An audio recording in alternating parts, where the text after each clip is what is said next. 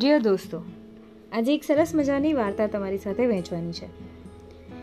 એ વાર્તા લખી છે નિમિતા શેઠ, જેમનું ઉપનામ છે યાશી. વાર્તા એટલે કે એક નાનકડો જીવનમાંથી લીધેલો પ્રસંગ. અને એ વાર્તા સંવેદનાસભર છે. અને તમને કદાચ સાંભળવી ખૂબ ગમશે. હું તમારી સાથે આજે એ વાર્તા શેર કરું છું. એક પ્રસંગ છે. આવા કેટલાય પ્રસંગો આપણી સાથે બનતા રહેતા હોય છે. પણ જેટલી જીવાતી જિંદગી આપણે જીવી રહ્યા છીએ ને, એ બધા જ પ્રસંગોને જો આપણે સારી રીતે જોઈએ, વિચારીએ ને, તો આપણી આસપાસ નવલકથાઓનો ઢગલો છે. પણ આપણને તોય આપણી જિંદગી બોરિંગ લાગે છે. ખરેખર બધું બહુ જ થતું હોય છે આપણી આસપાસ.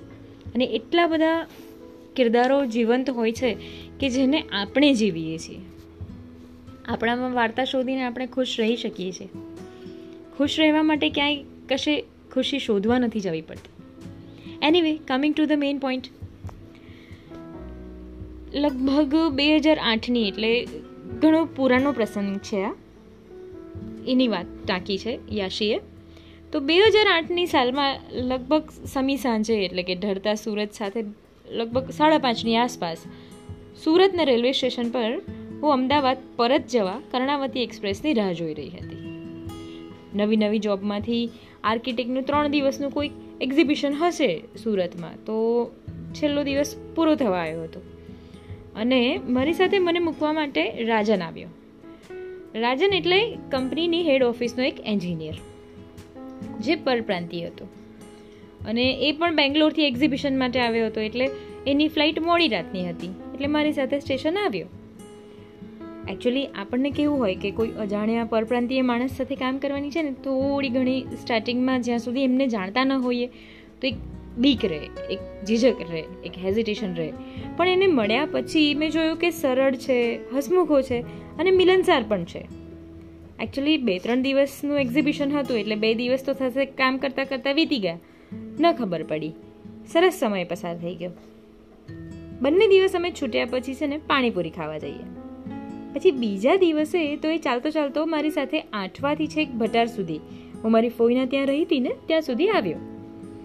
અમુક માણસ આપણને એવા મળી જાય ને ઘણીવાર કે જેમની સાથે થોડોક સમય વિતાવવો તો એમ લાગે કે હજુ થોડો સમય મળે તો સારું થાય, હજુ થોડું વધારે. આપણે એ વ્યક્તિ વિશે બહુ જાણતા ન હોઈએ. પણ એની સાથેનો સમય જાણે આપણને પકડી રાખવા માંગતો હોય. જીવનભરનું સંભાળનું બની જાય. એના બેંગ્લોરના જીવનની, એના મમ્મી પપ્પાની એવી બધી વાતો કરે. અને હું મારી અમદાવાદની, પછી લગ્ન માટે છોકરો પસંદ કર્યો હોય એની એવી બધી વાતો કરું. અમે અમારી ઓફિશિયલ પોસ્ટની મર્યાદામાં રહીને વાતો કરીએ. પણ મારી બકબક એ સાંભળ્યા જ કરે. પણ થયું શું કે છેલ્લે રેલવે સ્ટેશન પર એણે એવી વાત કરીને કે હું જીવનમાં ક્યારેય નહીં ભૂલી શકું. ટ્રેન આવવાની તૈયારી હતી અને મેં એને પૂછ્યું હતું કે, સર, આપણે કોન્ટેક્ટમાં તો રહીશું ને? હું તમને મેસેજ કરીશ. તો એણે કહ્યું, ના, શું કામ છે સંપર્ક રાખવાનું? મને થોડું અલગ લાગ્યું કે આટલી સરસ સમય પસાર થયો, મિલનસાર વ્યક્તિ છે, આટલી બધી વાતો અમે શેર કરી. એણે મને જવાબ આપ્યો કે કંઈ કામ નથી સંપર્ક રાખવાનું તો.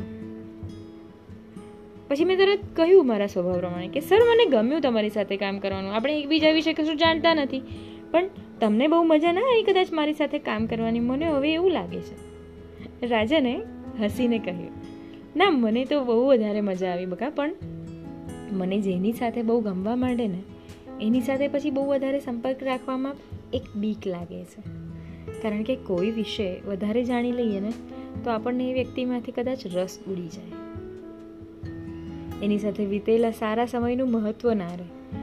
મને જે ઉત્તમ સમય લાગ્યો હોય, એની પર હું કોઈ બંધનવાળા સંબંધનું પડ ચઢાવું ને, તો એ સમયની ચમક જતી રહે. આ વાક્ય સાથે કર્ણાવતી પ્લેટફોર્મ પર આવી ચૂકી હતી. એણે જતાં જતાં હાથ લાંબો પણ કર્યો. મને લાગ્યું એ છેલ્લે કદાચ હાથ પકડશે. એટલે મેં પણ હાથ લાંબો કર્યો.